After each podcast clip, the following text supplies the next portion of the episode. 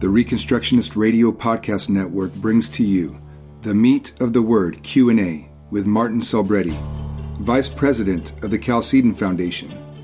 Join Martin as he conducts regular Q&A sessions on topics of interest to Christians serious about their faith. These Q&A sessions will continue to cover an ever-widening range of topics, all with an eye to honoring the command to let all things be done unto edification.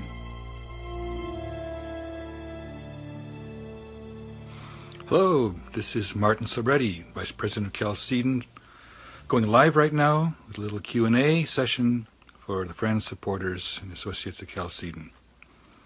We're just getting started a little early, possibly, because what they don't tell you with this software is that you can't see the time on an iPhone when it's operating. So I'm going on faith that there'll be some folks joining us. Mark did an excellent job doing an exposition of this passage of the Matthew 7. And of course, only Jesus can speak as one having authority. Best we can do is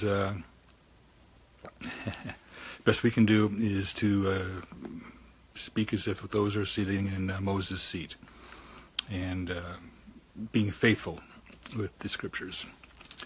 So once we have some Q's line up, we'll have some A's forthcoming on my part. And I see some folks have already joined us. And that's exciting to us because this is the first time we're going ahead and doing this kind of thing. It was brought to our attention, and of course I knew this historically, that after R.J. Rushdoony completed a sermon, a message, you would notice on all the tapes that there were questions called for. Are there any questions on our lesson? He would ask, and the questions would range far and wide, sometimes having very little to do with the topic of the message, and he tended to accommodate them anyway. So, but we don't do that at the current time, and that's going to change effective today. And if this is successful, if there are those who get benefit from this, and they find it edifying, then we will proceed and continue this process so long as God gives us strength to answer the questions that are posed to us. Again, we're not infallible, we're not inerrant, and, but we do everything as scripturally as we possibly can. And we have a question that has just come on in. Do you think the people of Jesus' day realized the Pharisees were his target of criticism? I believe the Pharisees felt that was a problem. They made a point saying the whole world is running after this guy, and that meant that they were not following after the Pharisees' teaching. It probably comforted them somewhat when Jesus said, hey, the scribes and Pharisees sit in Moses' seat, therefore whatsoever they tell you to do, do it. But then comes the clincher, but don't do as they do, because they say and do not. And to be clear, to sit in Moses' seat means to recite and apply properly the law of Moses. The covenants and testimonies that came beforehand. And they saw this distinction not only in how Jesus did it, but also that they saw the reaction of the Pharisees to it, because oftentimes we read in Scripture that the Pharisees perceived that he spoke against them. And I don't think the average person was not attuned to this possibility. If it only was the Pharisees that were bothered by it, they probably wouldn't have been so bothered, but they knew that the entire world was going after this fellow, and that only happened because they were not listening to the Pharisees, who had very little positive to say about Jesus at all. We'll note that when Nicodemus, I believe it was, approached the Pharisees in John 7 about the charges and stuff like that. One of the interesting points made by the Pharisees is they say, as for this rabble, as for this mob, cursed are they, because they following Jesus. So, yeah, I'd say that if you're going to follow where the leadership is, and they didn't see leadership in the Pharisees anymore at this point. They saw that the promises made to Israel by Jehovah through the prophets from Moses forward, actually from Genesis on to Zechariah, and Malachi, Jesus was the one steering those things in the right direction. Follow-up question. Today people sling the term Pharisee to anyone they disagree with. What does this indicate to you? Well, it can mean several things. The person could literally be seated in the seat of a Pharisee, can act pharisaical. And that means that externalism in religion is the dominant factor in that woman or man's approach to things, particularly criticism of others. So when you say you are a Pharisee, that indicates it's a value judgment. It is a condemnation of sorts nowadays. It's ironic that at the time, Pharisees were kind of holding the line on orthodoxy, and that's clear because of their contrast, their different position with respect to the Sadducees on things like the resurrection and other critical matters. The Pharisees were on the right side of this matter. So when Jesus shut the Sadducee contingent down with a very clever juxtaposition of scriptures to prove that there's a resurrection from the dead, contra the Sadducees, the Pharisees were very pleased. They said, well, he spoke well on this point. So the Pharisees had sometimes had orthodox positions. But what had happened, of course, is that a big hedge had been applied around the Torah. And it's this hedge that they started to defend. It's any time that you are defending something beyond what Scripture says, you've turned into a Pharisee. And therefore, today there's a dispute as to how much of the Scripture is applicable in the New Testament era. And people have different answers to that question. Chalcedon has a relatively broad understanding of how much of the Old Testament is still applicable. And consequently, people will say, you're a Pharisee because you're applying more than ought to be applied in the New Covenant era. What we need then to do is to go to the Scripture and say, is that a correct assessment? Are we being rightly or wrongly saddled with this name Pharisee, particularly in a pejorative or negative sense? So that's what has to happen. We need to actually unpack that, because to make that charge is very premature. You actually have, in fact, what it becomes is a slur, a shorthand way to discredit someone without actually having reasoned that they are truly a Pharisee. You have to actually go toe-to-toe. And a lot of people today are unwilling to go toe-to-toe to look at the actual scriptures that apply. They've already made their mind up, pretty much as the Pharisees, ironically, in the past had on Jesus. So closed minds are not going to get us there. We need to be open to the Scripture. We need to be constantly reforming. That needs to be more than just an empty slogan that has no meat behind it. It has to be reflected in our actions and our conduct and our speech. And that's not happening. But again, like I said, the fundamental point is that the term is used to shut down discussion. You're just a Pharisee. Usually that's associated with a legalist. You teach legalism, therefore you're a Pharisee. And that doesn't get us anywhere near the question, why do you believe this? Is this truly the right definition of legalism? Or are you deciding that you're going to use this as an ad hominem attack? Jesus never told someone, hey, you're a Pharisee, therefore you're bad. He actually looked at the fruit. By their fruits ye shall know them. And he also would probably agree very strongly with Isaiah's position, to the law and the testimony. If they speak not according to these, it's because there is no light in them.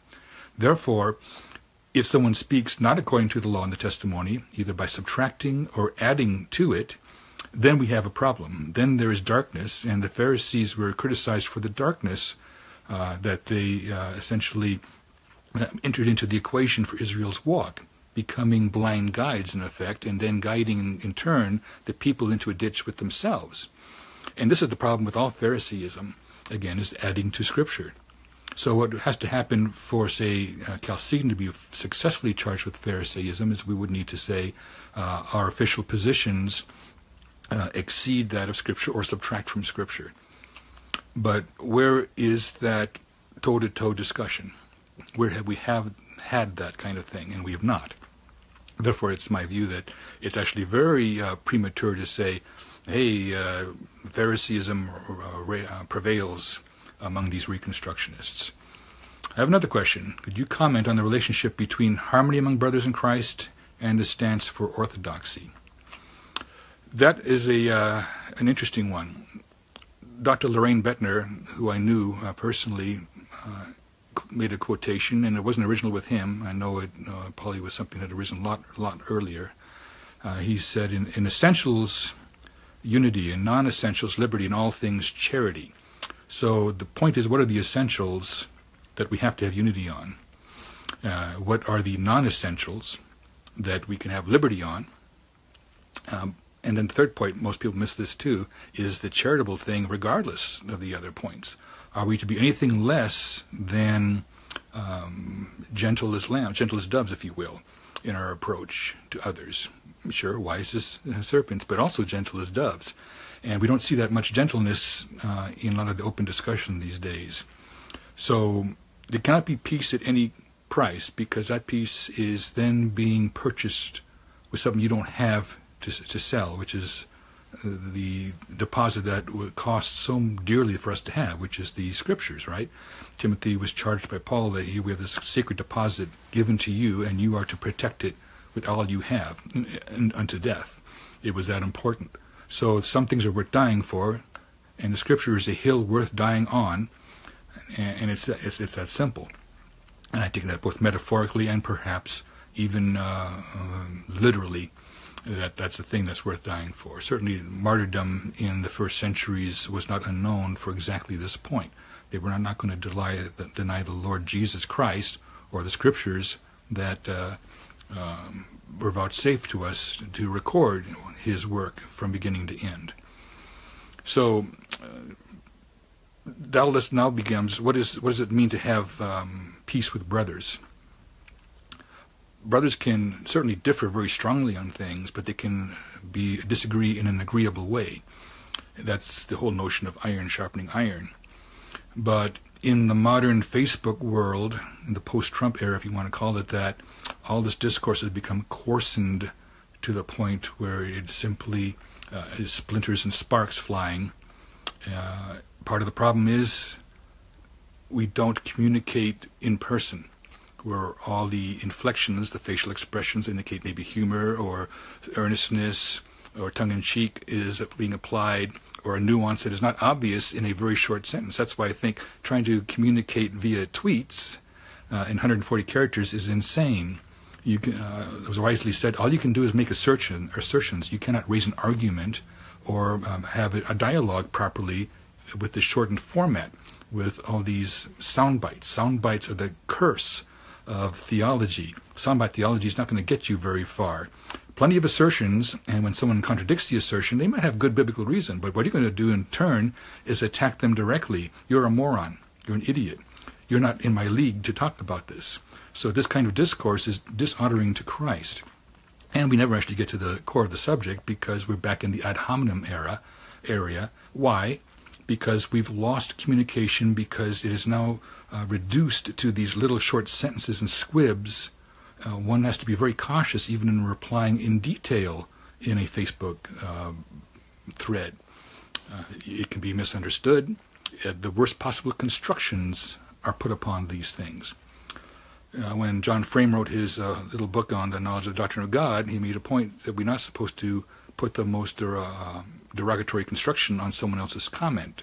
We should try to put the most positive spin on it.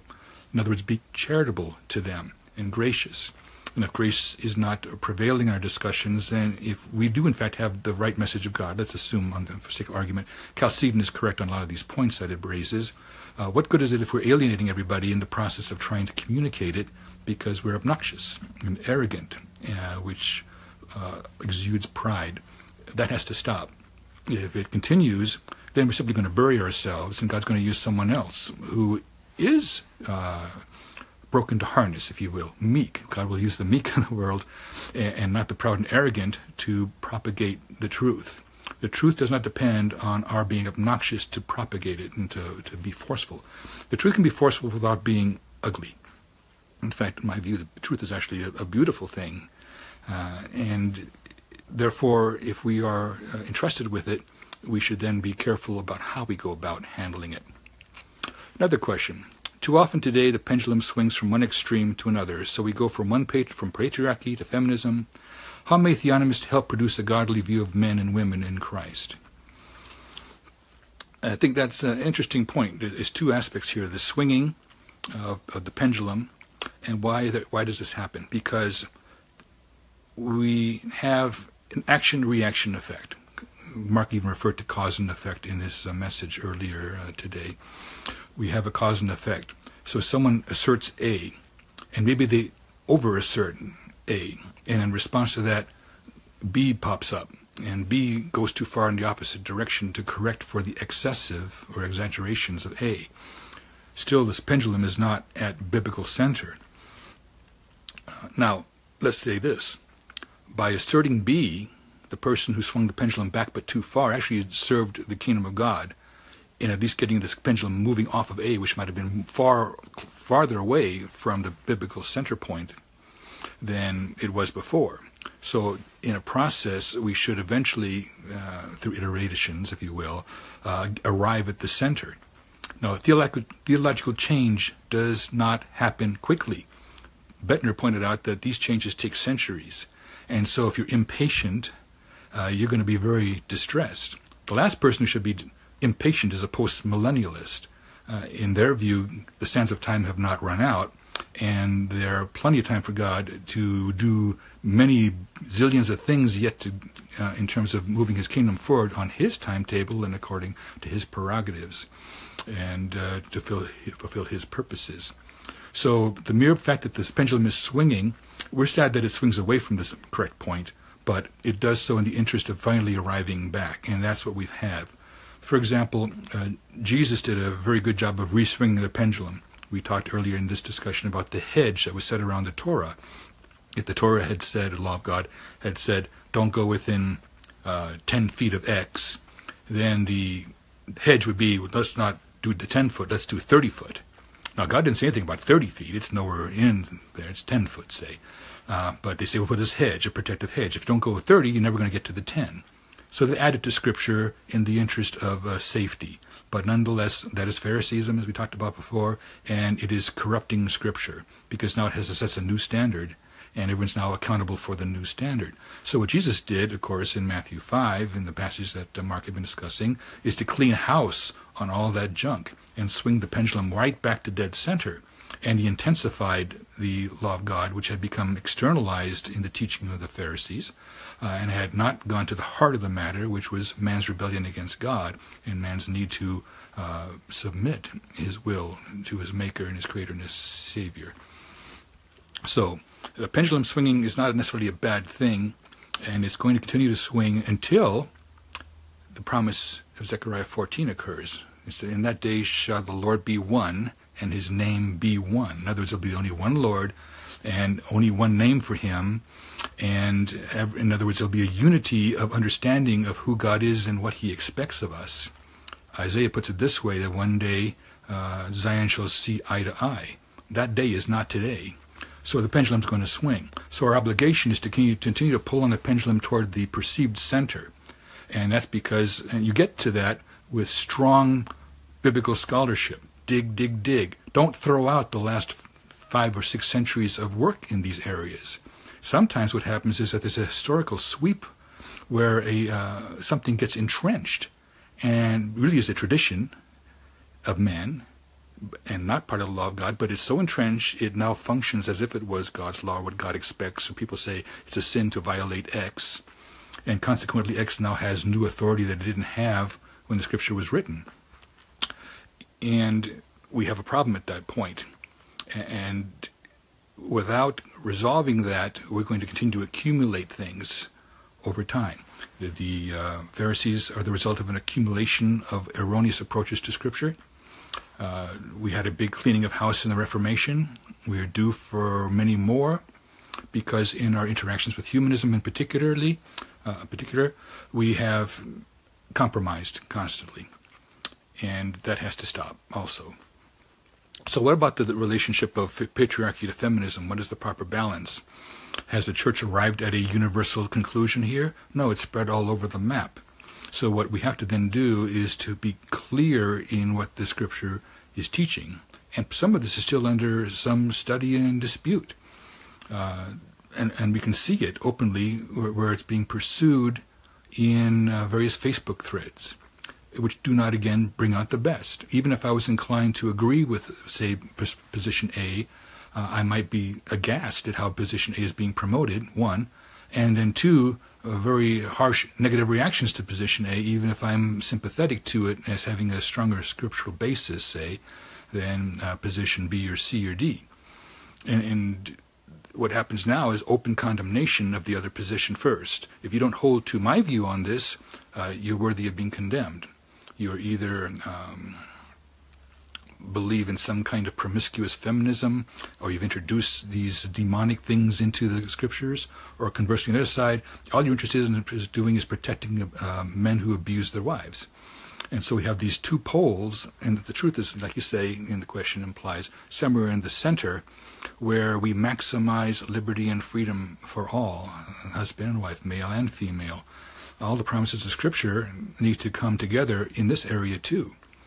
So I can assure you that one time in the future we will have the promise fulfilled that Zion shall see eye to eye, even on the question of patriarchy versus feminism. But it's not a matter of snapping the fingers or Chalcedon produces a position paper and boom, it's fixed. What the position paper will do is stir the pot, and which is important, and it'll also hopefully bring more light to bear than heat on that particular topic, because it rages today. It rages because both sides, I think, are pulling to protect something, and one of the sides, and each of them may have something worthy of protection, but the way that they're going about it and how much they're protecting, that's the thing that needs to be looked at, and with a very careful scriptural eye, and perhaps even dispassionately. Have to remember, if you're going to rule for the Lord, you cannot be afraid of the face of man or woman, and currently we are. I think they're, not Chalcedon specifically, but in general, the church is concerned about what the pastor is going to say, what this contingent, what this group over here is going to say. If I say X, Y, and Z, there's going to be blowback and fallout from it. So you have to be fearless in presenting the scriptural view, knowing that even if it's not accepted this year, if it's the truth, it will out. We will come to that fulfillment of the prophecy of Zechariah 14. In that day shall the Lord be one and his name be one, and that unity of vision will prevail. That means that currently we operate in a level of darkness. So if we don't have doctrinal unity today, we better have some kind of organic unity, because Christ is looking for that. That's the sense in which we are to be called to be one, and to overlook the differences so long as they are not in the essentials, and to work together to arrive at the proper solutions to these problems and make sure that we're not, in fact, inflicting evil on our sisters in the process. Next question. Do you think these Facebook dialogues reflect how few deep conversations happen in most church circles? I'll say one thing for Facebook dialogue. They show that there's some discussion going on, because some churches are pretty much mum and are in lockstep with their pastors because they let the pastors do their thinking for them. And I think Jesus raises a big red flag in regard to this. He calls the folks, the people had been seeing him heal the blind and lame walk and things in this order, and they want to go around the Pharisees and ask, hey, is this guy the Messiah or not? Jesus calls them hypocrites. He says, you look at the signs of the sky and you can say it's red and it's going to be a storm in the morning or good weather. He says, but you can't discern the signs of the times. He basically saying God equipped you to make this decision for yourself, to think for yourself. God created a mind in you folks, and you have the apparatus. You have everything necessary to decide for yourself without having the Pharisees think for you whether I am the Messiah or not. So there is a sense in which God has reposed in man the ability to think for oneself and not follow a blind guide into the ditch, which can happen. In fact, this is kind of what marked early America, right? In early America, the sermons were extremely long, 3, 4, 5 hours in cold churches without air, AC or heating or cushions on the seats. And if the pastor should say a thing amiss, people would shoot right up in the pews and say, that's incorrect, pastor. They would correct the pastor. And that would be almost unheard of these days in most churches, for two reasons. One, be unheard of that the laity was as well trained and studied in Scripture as the pastor, and that they would have the nerve to stand up and correct him. Excuse me a sec. I seem to be going nonstop today. So what is a deep conversation anyway? Deep means that we're going back and forth, plumbing the depths of something, and studying the depths of what's on the treasures of Christ, in effect. And that means that the Scriptures, of course, have and possess this property, that they're extremely deep in many senses, because of the author of them, beyond our understanding, or very difficult to understand. The book of Hebrews says, I have many things to say unto you, and difficult to understand. So that means, and why? Because it says you are slothful in hearing. I've written about this in the article, The Perpetual Kindergarten, that's on the Chalcedon website. That word, neuthroi, meaning slothful, is a very peculiar word. It only occurs twice in the book of Hebrews, in chapter 6 as well as 5.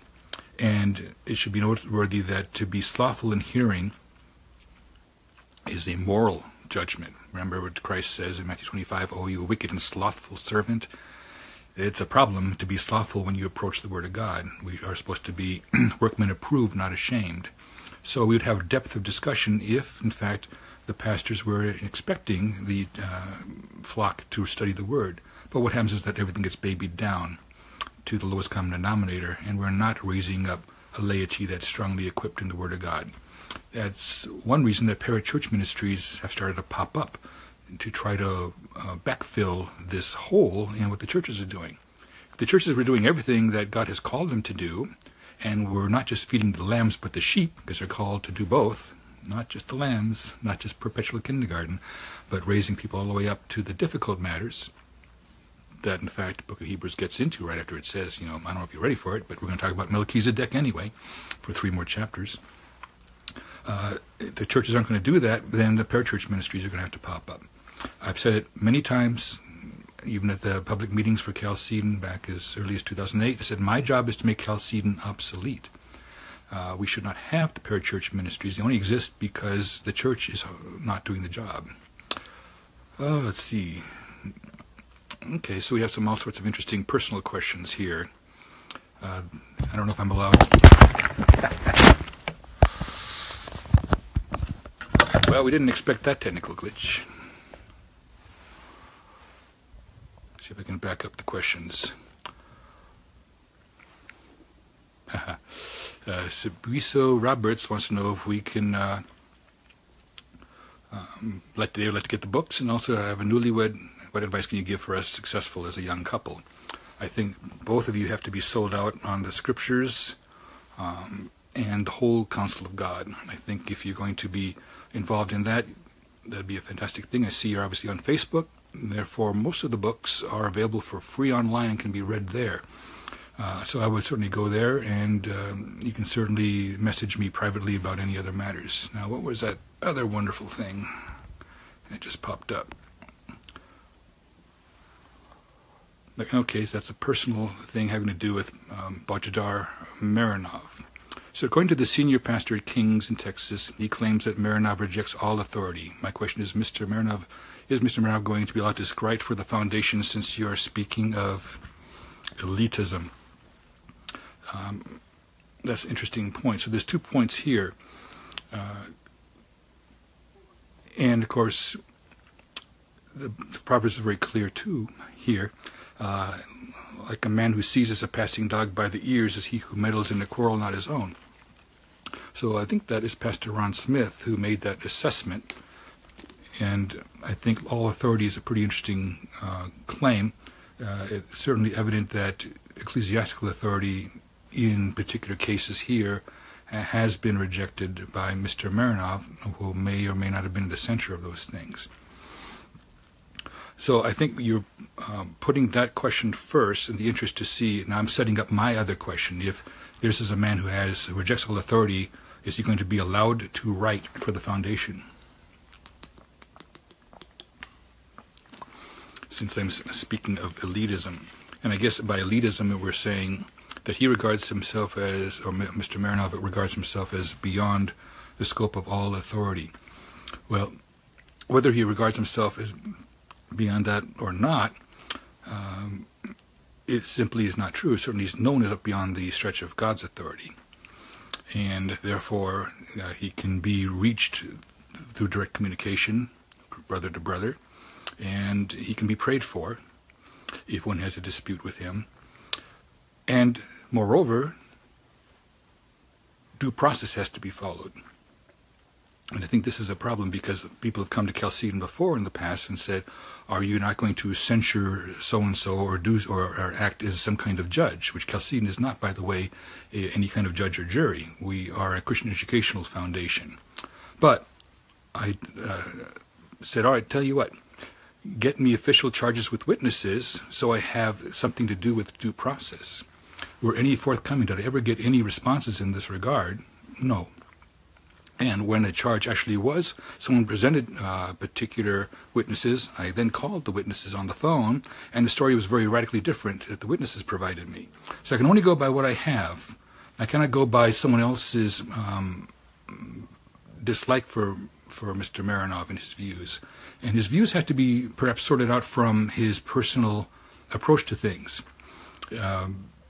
Particularly in respect to the fact that in Bulgaria, whether we like it or not, theology is a contact sport, and we would be very much surprised to find the kind of wording that goes back and forth in a discussion.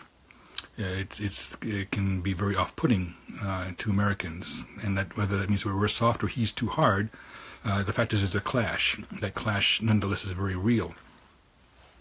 And so in this particular case, we have to deal with that question too.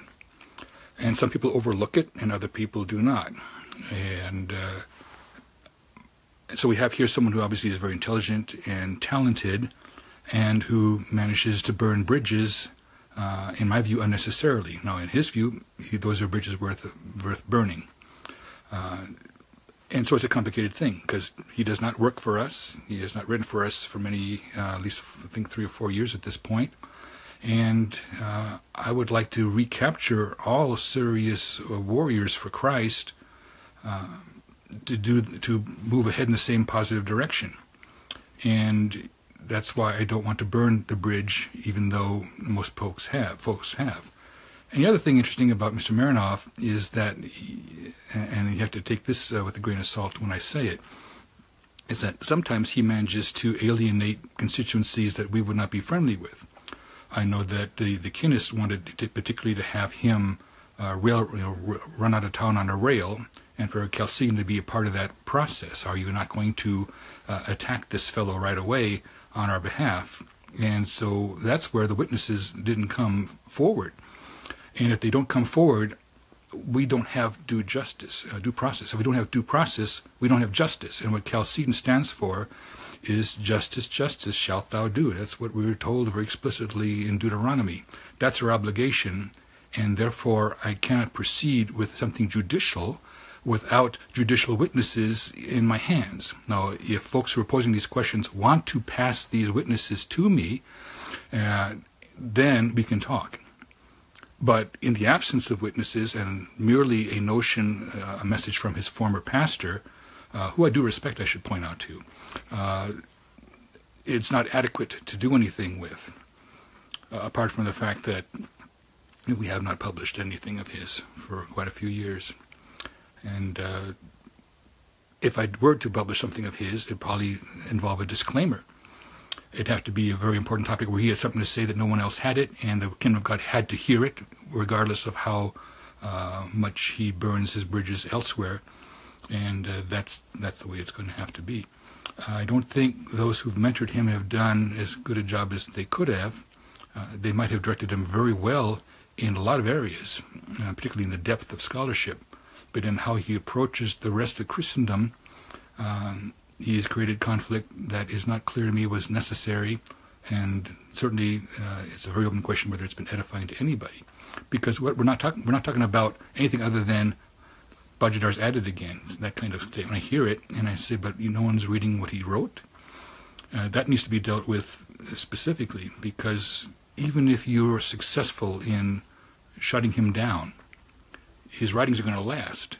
They will persist into time. You won't be able to censure them, and someone's going to get their hands on him. If he is anywhere near scriptural truth, it's going to still pop out.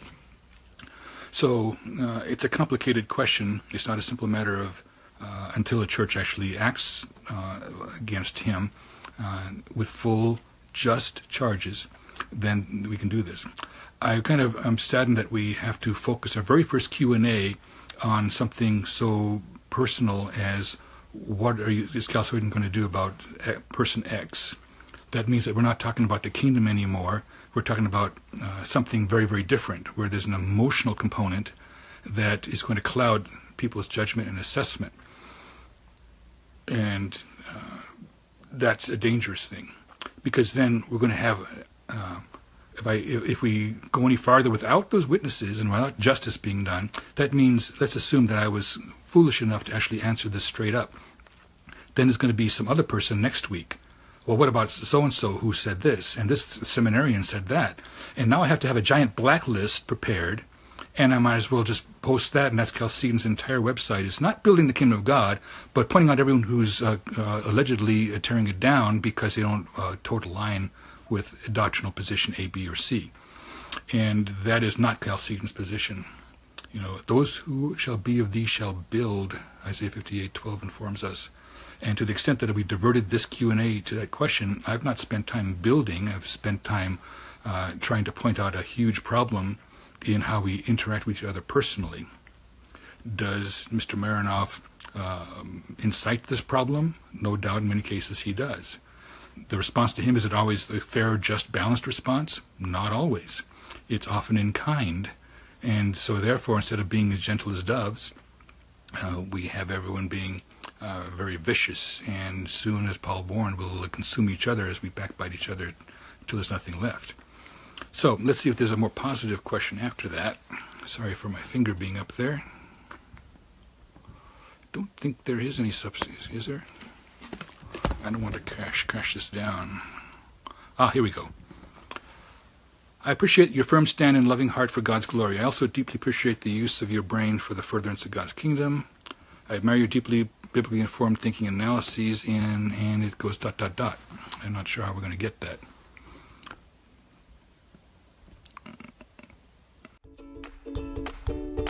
Are you interested in Christian education? Would you like to learn how to be a Christian teacher or how to run your very own Christian school with success? The GCS Apprenticeship Program can help. Learn more on our website at gcsapprenticeship.com.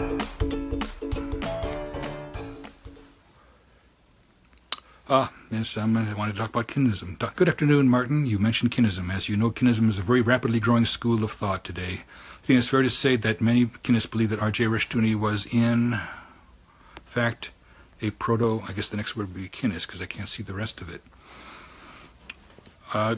So you think it's fair, and this is a free country, and you have liberty to believe whatever you want about R.J. Rushdoony. I can tell you this, when there was a very extended discussion on this very point, with quotations coming back left and right from the book Politics of Guilt and Pity, that I kept pulling the context that was being excised and extracted and removed and suppressed by the kinist who was putting them forward. And so we didn't get a fair assessment of Rush's position. He's a proto-kinist when you slice him up and dice him up, and then you get kinism out at the back end of the process. But you made sausage out of Dr. Rushdoony in the process. And so I very patiently went through that process with this particular kinist. And by the time he realized that he had been proven wrong, did he acknowledge error, that he had misappropriated Dr. Rushdoony's work for himself? No. What he did was attack Chalcedon. He says, well, now that's the end of Chalcedon because you're taking the wrong position. No acknowledgement that he had failed in his mission to force Dr. Rushdoony into his camp, just bitterness and anger and vitriol at the tail end, which was never introduced by me in the process. I was extremely patient, and those who were observing this debate, which I believe was on spiritual sounding board, if I'm not mistaken, one of those two sites that was involving folks involved in abuse, at that point in time, they said, wow, you handled it very smoothly and carefully and patiently. He's the one who finally went off at the deep end. Why is that? Because ultimately there's an emotional commitment to these positions, and that dominates the entire picture. I'm sorry to hear that some folks are getting some buffering In other words, this video could be choppy. I can assure you that on our end, we have a gigabit per second going on, so it must be somewhere between here and there. See if there's any other questions, and make sure I don't drop the camera this time. That's the last question that we have. So, if there aren't any other questions, I'll hold for another minute or two on some of these points. Here's your chance to ask questions of Chalcedon. At least one of the Chalcedon principles. I'm going to go back to Becky Moorcraft's and see if there's a way to get the whole quotation. It just seems that it's too long. It just she was setting up for a question and the full question didn't come in. Ah, there was a question on the tithe, okay. Okay, read more does get me a little bit more, and then we get to the quotations. Okay, Andrea, there was a good question on the tithe. All right, Andrea, do you know what the question on the tithe was and who asked it? I was still looking for it.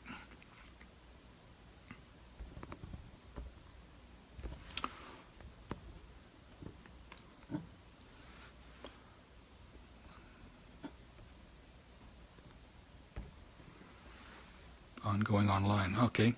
Well, I don't see those things that are happening online.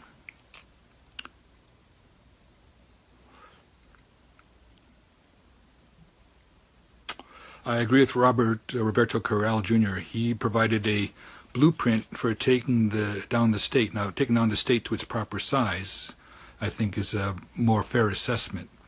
I think Dr. Fugate's work in respect to the poll tax in defense of Dr. Rushdoony's position on that is significant, because if that position is correct, and I've publicly defended it in PowerPoint presentations across the country, it means that the federal government and the state governments and the city governments have about almost 11,000 times more money than the Bible allows them to have.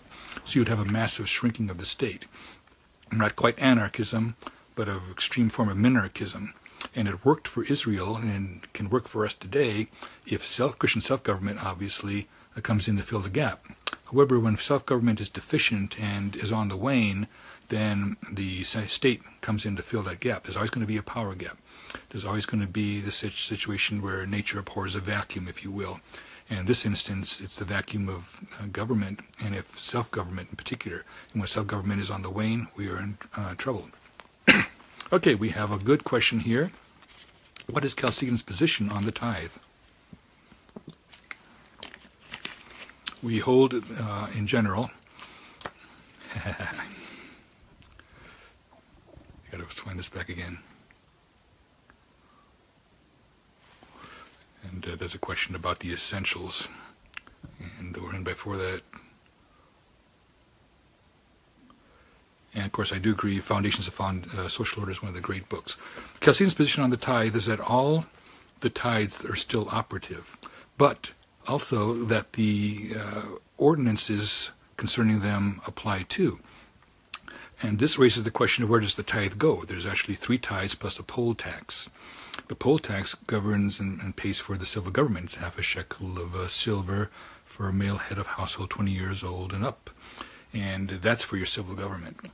In turn, the tithe is to go to the Levites, Levitical or social tithe, if you want to call it that. Then you have a rejoicing tithe, and finally the poor tithe, which eradicates poverty. I'm big on that poor tithe concept because we've recorded in the book of Maccabees that when the Israelis came back from the Babylonian exile, they were very conscious of the fact that they had violated the poor tithe rules. And so they enforced them, and they were so good at it that they had an immense amount of surplus sitting at the temple treasury in Jerusalem, which was recorded in the book of Maccabees. And you can't have a surplus unless you've already taken care of all your poverty. In other words, they had effectively lifted everyone out of poverty by around 177 BC.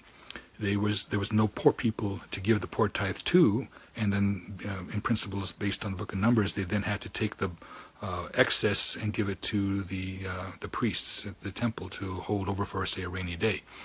Otherwise, it had to go directly to the poor because there was no middlemen otherwise for the poor tithe. There was an eye-to-eye transaction, which improved community too in the process. It lifted people meaningfully out of poverty. So the poor tithe was a very important part of this of the tithe, and it's my view that in Mark 10, Jesus actually condemns the rich young ruler for violating the poor tithe, because when he lists all the commandments that were being broken, that were to be kept by this man, he mentions one that's not in the Ten Commandments. He says, "Thou shalt not defraud," the Greek word episteresis. He says, and that is a term, technical term, used for depriving someone of the poor tithe. And when the guy says, "I've done all these things," Jesus says, "No, one of these you lack. You have to go sell everything you have and give to the poor, in essence, and then follow me. You have to straighten out the fact that you have an arrears with the poor. You have not paid the poor tithe. You've defrauded them of this." And that's one reason I think why we see the widow with the two mites. Why is she in such stark poverty when just 180 years before, poverty had been eradicated, because Israel again was resting on its lees and not observing these laws and rules. So the poor tithe has meaning, and it actually is referred to apparently in this passage in Mark 10 as a serious matter. And Isaiah called it serious because to fail to pay it is to grind the faces of the poor, and God then takes up the cause of the poor against the nation that refuses to do it. Sure, there are no sanctions in civil government for failing to pay. God is the jurisdiction for it, and that's pretty serious business when he wipes you out for failing to pay it. The big dispute and conflict about the tithing is, where does that big social tithe go, the first 10%? And our view is that the passage in Numbers 18, I think it's 36, and and Nehemiah 10:38, if I'm not mistaken, those passages say that the tithe goes to the Levites, and the Levites tithe a tithe of it, 10% of 10%, to the priests. So basically the tithe is sliced into 90% for Levites and then 10% for institutional worship. The Levites were an entire tribe spread throughout all Israel, responsible for education and health matters, and instructing the nation what to do. "You shall seek knowledge at the lip of the Levite." And this is one of the condemnations made of them by Malachi, that they weren't doing their job. Even the Levites had fallen down. So the question is, what should happen to the tithe today? I believe the same thing, and Chalcedon and Dr. Rushdoony and Mark Rushdoony have talked about the same thing. It should be divided the way the Bible talks about. Whoever is functioning the Levitical function gets the 90% of the tithe, and the other 10% goes to institutional worship. This does not play well with most churches, which are not even getting the tithe in the first place, even though they ask for it. In our view, they should not ask for the entire tithe unless they are running a whole Christian school, for example. Then we can talk.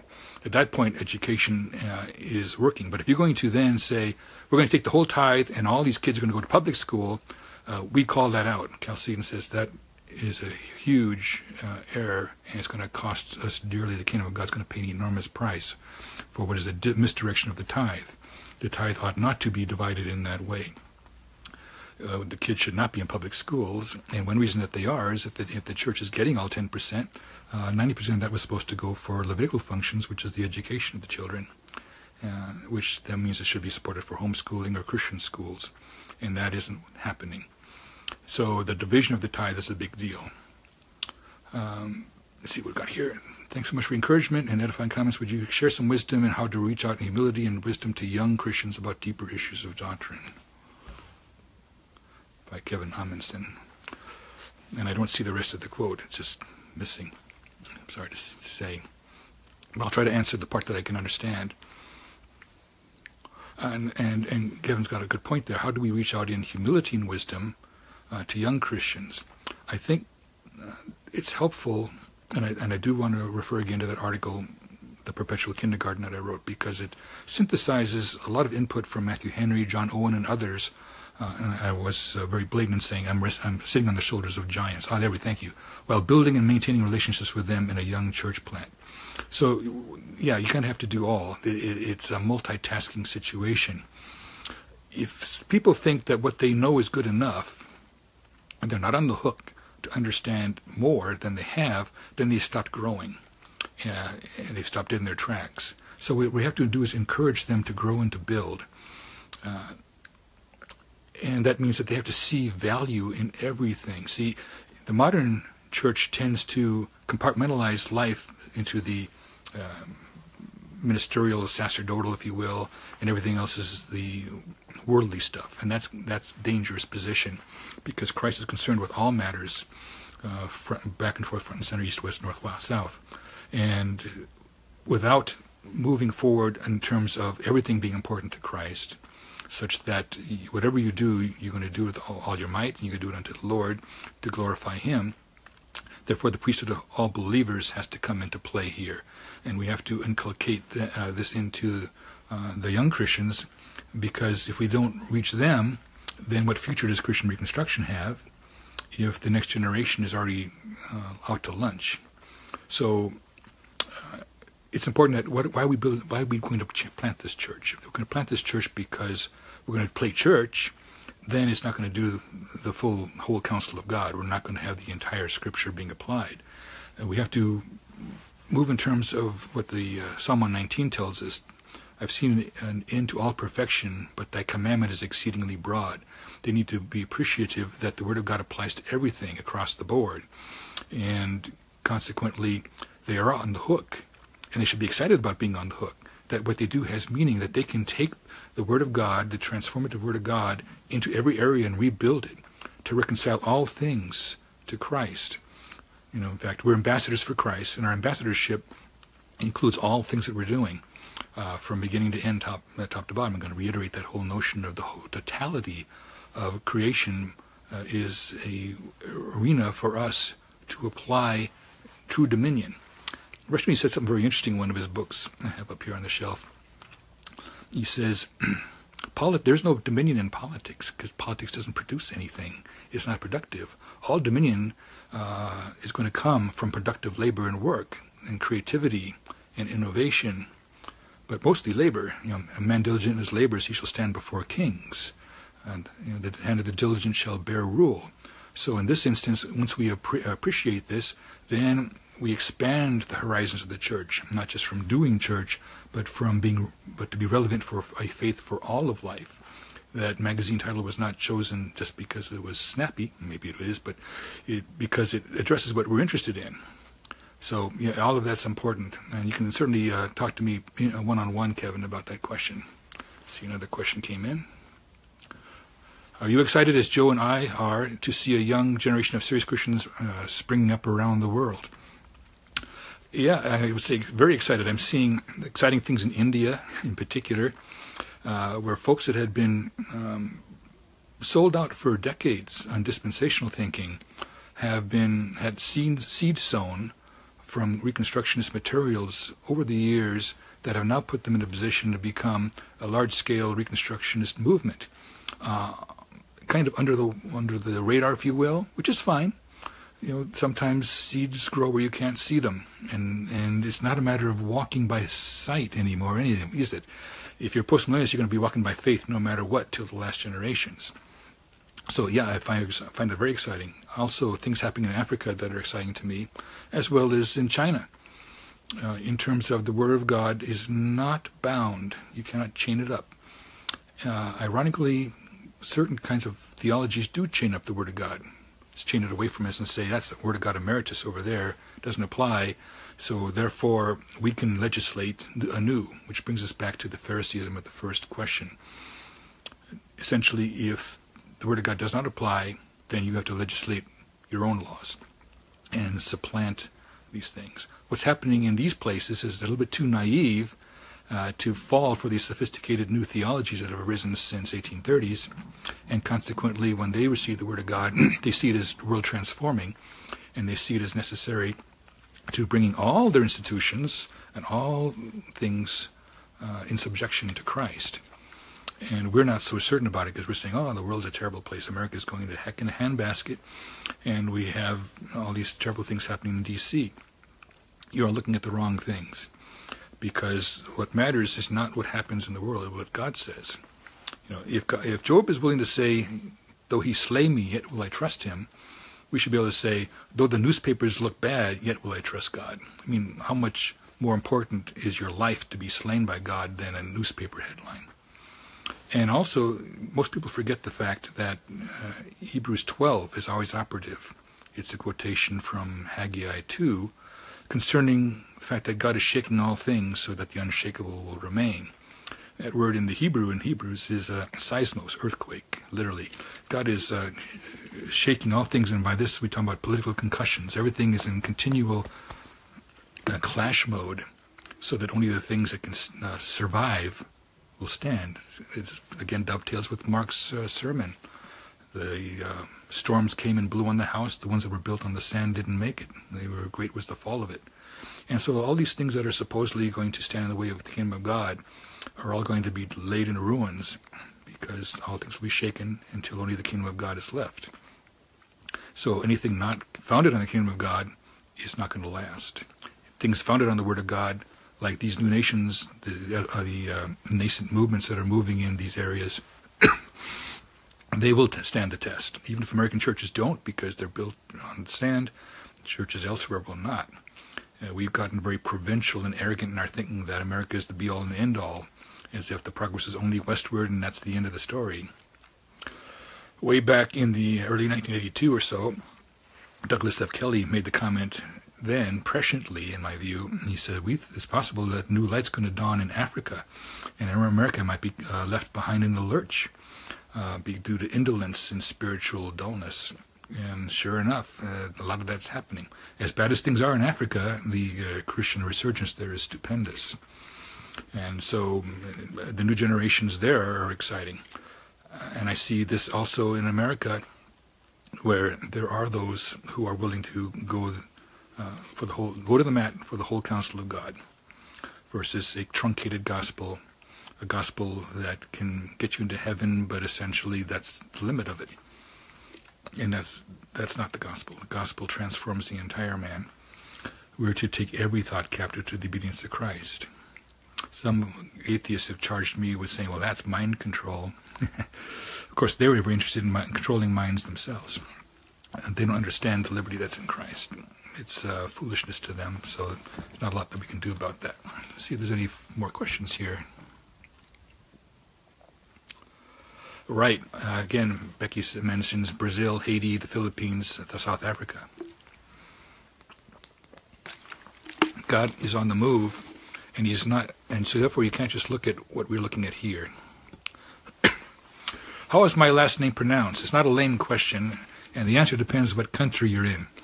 It's a German surname, and in Germany you would say Zellbrede, and in America it's been anglicized to Solbretti. So if you hear someone say Cellbreed, you know they've never heard it.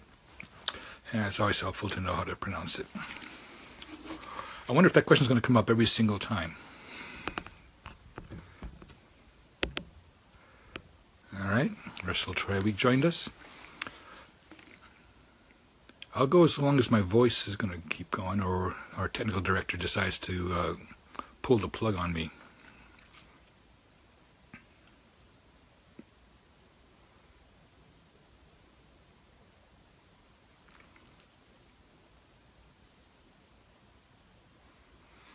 Alright, I think we've had an interesting Q&A session today. Yes, you're welcome, madam. And if there are no more questions, which was how Dr. Rushdoony would always close his sessions, he would say, well, if there are no more questions, let us close in prayer. And I've got the note. A final update on the Kishore project. I will close with that. Thank you, Priscilla. And then we're going to close off. We'll be running the final 18th article on him in a couple of issues of Faith for All Life to come. And the movie is still in production. There'll be a pre-production rough cut being shown at the Future of Christendom Conference in Reading, Pennsylvania, Friday, July 7th. And so that is where we will be. I'll be there to introduce the film and answer questions afterward concerning it. It's been a very exciting process of getting that film done. Of course, what we've done here is drill down into one topic for 17 whole sessions, trying to do it justice, to show how Christian Reconstruction applied to one area can have an enormous impact on human life. For those who say, no, biblical prerogatives and virtues have no place in the modern culture, They're consigning everyone to become walking zombies addicted to methadone and other narcotic substitutes. Only in the biblical virtues of sobriety are promoted do we actually get the solution that gives people their lives back. Do we have reconstruction that is life enhancing and bring people back online? You know, lots of times the church goes and works and evangelizes people that would otherwise have been the dregs of society. This certainly was the position in early ancient Rome. How could we change things if all these folks that are addicted to these opioids and whatnot could be migrated out of that into productive Christians who were serious about their faith? What a big translation that would be. And so that's kind of why we're moving this project along the way we are. We see tremendous value in it. And the movie's going to do over the heavy lifting. There'll be a follow-on book. As I mentioned in the Chalcedon report, the June one, you'll be getting it in your mailboxes pretty soon. Dr. Rushdoony himself talked about medical issues for 13 sessions, and that formed the book that's currently out there about wellness and faith, wellness and health. And so it makes sense for us to follow through with the book, put everything together in one big piece, and release it with the movie. Be in prayer for the movie and for the work that Joaquin Fernandez is doing on it. It's a major production, and it's got there's a lot of film that's not going to make it into the movie that's extremely compelling anyway. You cannot do a 10-hour movie unless you want to ensure its death because no one's going to watch it. So it's a tough call to edit it all together in the most compelling way and get that message out. But we're going to proceed with it. So I'm very excited about the movie. And for those who are going to be at Reading, Pennsylvania, I'll be seeing you guys there when Chalcedon is on hand for the unveiling of a rough cut of the film. Speed of production, not quite finished. And it's going to be an exciting time. Thank you for all your time. We will do this again next week. Hopefully we won't have so many of those personal questions about what about Christian A, B, or C, name by name. And, I should also mention, thank you, technical manager. People can donate to help fund the movie. It will be, visit the Chalcedon site. And certainly we do need to complete the project. We've underwritten all the principal photography, and that's a good part of it. But we're not done. It is still more to do. And if you want to come alongside Chalcedon on this project and finish out, see what it really is to complete a Christian Reconstruction project from start to finish and provide the world answers that it's not even aware of, that are so much better than the humanistic ones by a factor of 30 times more lives saved and restored than the humanistic systems. Here's a good place to start. Here's where the rubber hits the road with Reconstruction. It's a good case example. Because it is such a serious crisis, and it is spun out of control because the Christian was taken out of the loop because he was too effective. We always say it. Sometimes the Christians get in trouble because they're too effective. The state sees it and they want to shut them down. It's not the first time it's happened. It's not the last time that the state will resent that God's people have something to say for their position, and the Bible applies better than the humanistic solutions, which reject the law of God and therefore reject the light in favor of the darkness. Chalcedon's here to promote the light, and pray for us that we continue to do so. Thank you for your time. We'll see you guys all next week. Thanks for all the questions, even the tough ones. I don't think I shied away from any of them that I can tell. And I'll talk to you guys soon. Bye. Thank you for listening to this episode of The Meat of the Word Q&A with Martin Solbretti. We pray that you have been edified by the content that you've heard on this episode. Please visit chalcedon.edu for some great resources and reconstructionistradio.com to download your favorite audiobooks. Until next time, may the Lord richly bless you in all that you do.